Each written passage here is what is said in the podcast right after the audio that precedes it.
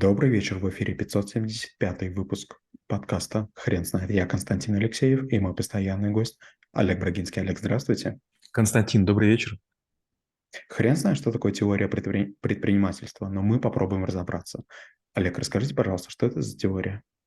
Когда вы собираетесь сделать бизнес, вы в первую очередь думаете о том, как заработать. Но теория предпринимательства, она изучает много подходов к этой задаче. Допустим, есть азиатская модель, при которой вы пытаетесь удовлетворить некий спрос, реализуя свой икигай.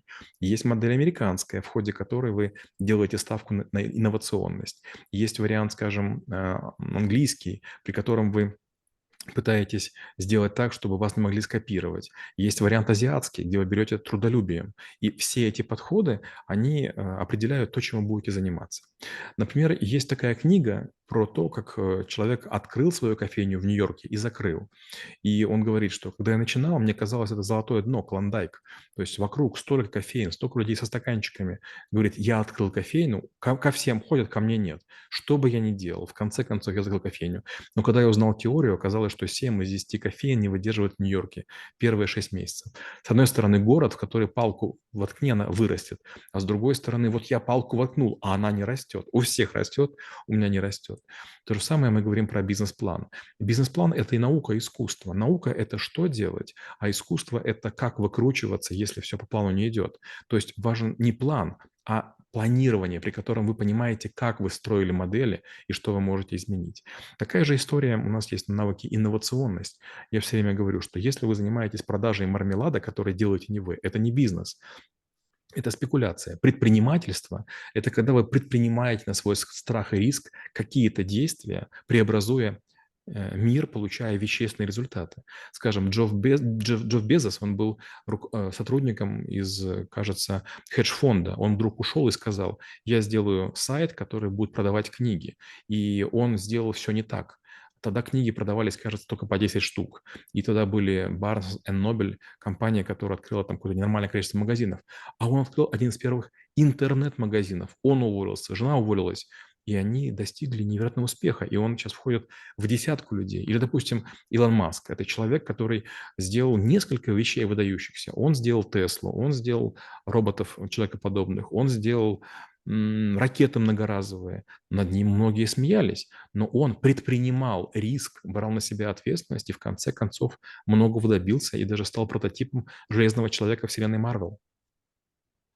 Олег, вы не могли бы, пожалуйста, рассказать, а какие еще составляющие входят в теорию предпринимательства? Их много. Туда еще входит, скажем, понимание того, как работает экономика. Большинство молодых людей не знают, что такое налоги, не знают, что такое фонды, не знают, что такое контроль, сертификация, лицензирование, аттестация рабочих мест. И когда на них все наваливаются, они думают, государство против меня. Нет, не государство против меня. Ты, когда идешь на э, стадион, ты надеваешь кроссовки, трусы, майку, э, гетры и, значит, выполняешь свои истории. Но если ты в стартапе прыгаешь голышом как кулом, ну будь готов, что письку откусят. Олег, вы не могли бы, пожалуйста, рассказать, какую часть а, в теории предпринимательства занимает характер человека? Честно говоря, характер мы на отдельном навыке рассматриваем, и вот именно в теории предпринимательства мы его не разбираем в школе. Но, естественно, характер очень важен. Есть такая фраза, называется «насколько ты держишь удар». Вот у нас есть ученик, который буквально час назад защитился. Он учился в высшей школе экономики, и в пятницу у него была защита, а сегодня у нас с вами среда, четверг, извините. И он получил на один балл меньше, чем бы хотел. Это ни на что не влияет, потому что, как бы, ну, все равно получает диплом. Он написал апелляцию на три страницы.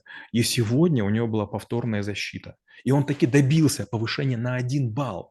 Получается, вот это и есть характер. И если вы так часто поступаете, это будет заметно. Знаете, есть люди, которые себя оправдывают. Почему мы этого не делаем? Мы с Константином записали 570 5 подкастов. Наверняка вы устали их смотреть, но поверьте, снимать их – это труд. Константин должен в какое-то время, оторваться от работы. Он должен переодеть футболку на сорочку, надеть галстук, взъерошить волосы, вставить в уши наушники, выйти в эфир, улыбнуться и отстрадать час, в течение которого мы записываем 3 или 4 подкаста. И это происходит, наверное, уже в 120 раз. Что это, если не характер? Мы предпринимаем усилия, причем мы не зарабатываем деньги – мы это делаем для того, чтобы те, у кого нет денег, имели шанс прикоснуться к знаниям. Олег, вы не могли бы, пожалуйста, рассказать, чем все-таки теория предпринимательства отличается от практики предпринимательства? Практика– это то, что происходит с вами в реальной жизни. Я такой пример приведу. У нас супруга есть клиника стоматологическая в центре Москвы, красивая, модная, все как положено. Это теория. То есть был бизнес-план, были многие обучения. Моя супруга сейчас уже девятое обучение проходит. А, и как бы, ну вот это все такое, знаете. Но недавно, несколько дней назад, так уж случилось, что в комнате, где хранятся там, там зубики, челюсти, другие вещи, которые как бы э, не нужны, да, они там хранятся в специальном холодильнике и потом уничтожают специальной компанией, там э, упало нечто, что закрыло дверь. И знаете, э, как бы у нас очень дорогое помещение, у нас очень дорогие двери, и мы вызываем мастеров, и те говорят, как бы, ну вот только выноси дверь, как бы нет других вариантов. А чтобы дверь вынести, это, во-первых, стоит денег, это куча мусора, клиника не будет работать неделю. Говорит ли об этом теория? Нет. А практика, она вдруг это предусматривает. То есть мы вдруг лишились помещения для э, очень важных отходов, без которых мы не можем работать. Я вызываю человека, который в нашей школе учился, он тоже troubleshooter, и он владеет гигантским количеством инструментов. Он приезжает, и мы за короткий срок разрабатываем идею, где в дорогой итальянской двери, чего делать нельзя, мы высверливаем дырку, руку просовываем, отодвигаем этот предмет, и в конце концов открываем дверь.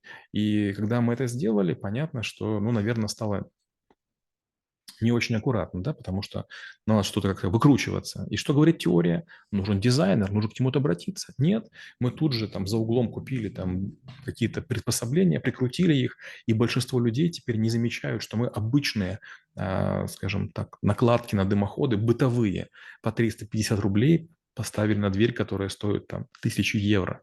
Вот это и есть практика. Практика – это различается что-то, о чем теория никогда не могла думать. И вам приходится выкручиваться.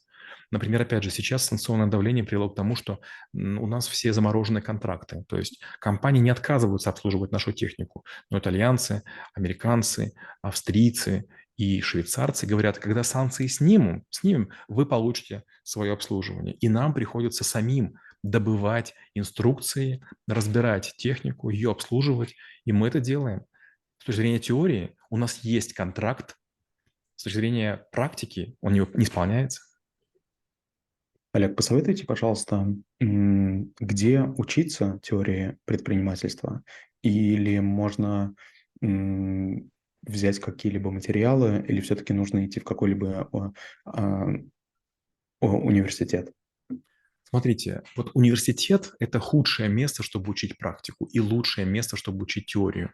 У нас э, был такой ученик, который делал корм для животных, и у него в процессе производства организовывалось большое количество мокрого пера, жира, скелетов от э, каркасов, извините, от куриц, которые нужно было куда-то девать. И мы обратились к профессорам МГУ с вопросом, а можем ли мы это какой-то химикатом растворить или еще что-то.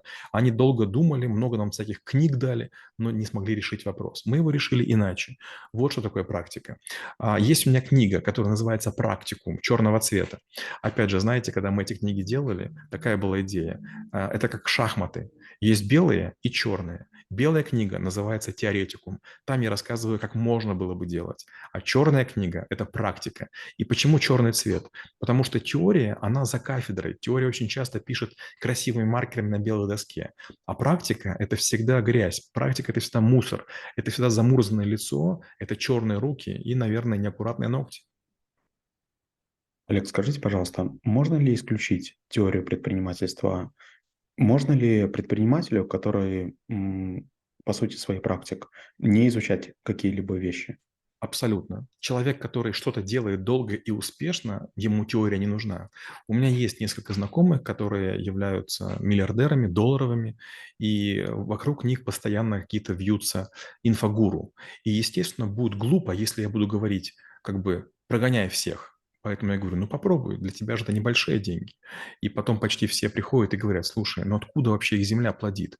Они называют себя лучшими в России, лучшими на планете, какие-то рейтинги входят. Это все очень известные люди. То есть как бы я скажу фамилии, вы скажете, они молодцы. Это маркетологи, это харизматики, это женщина в политике и так далее.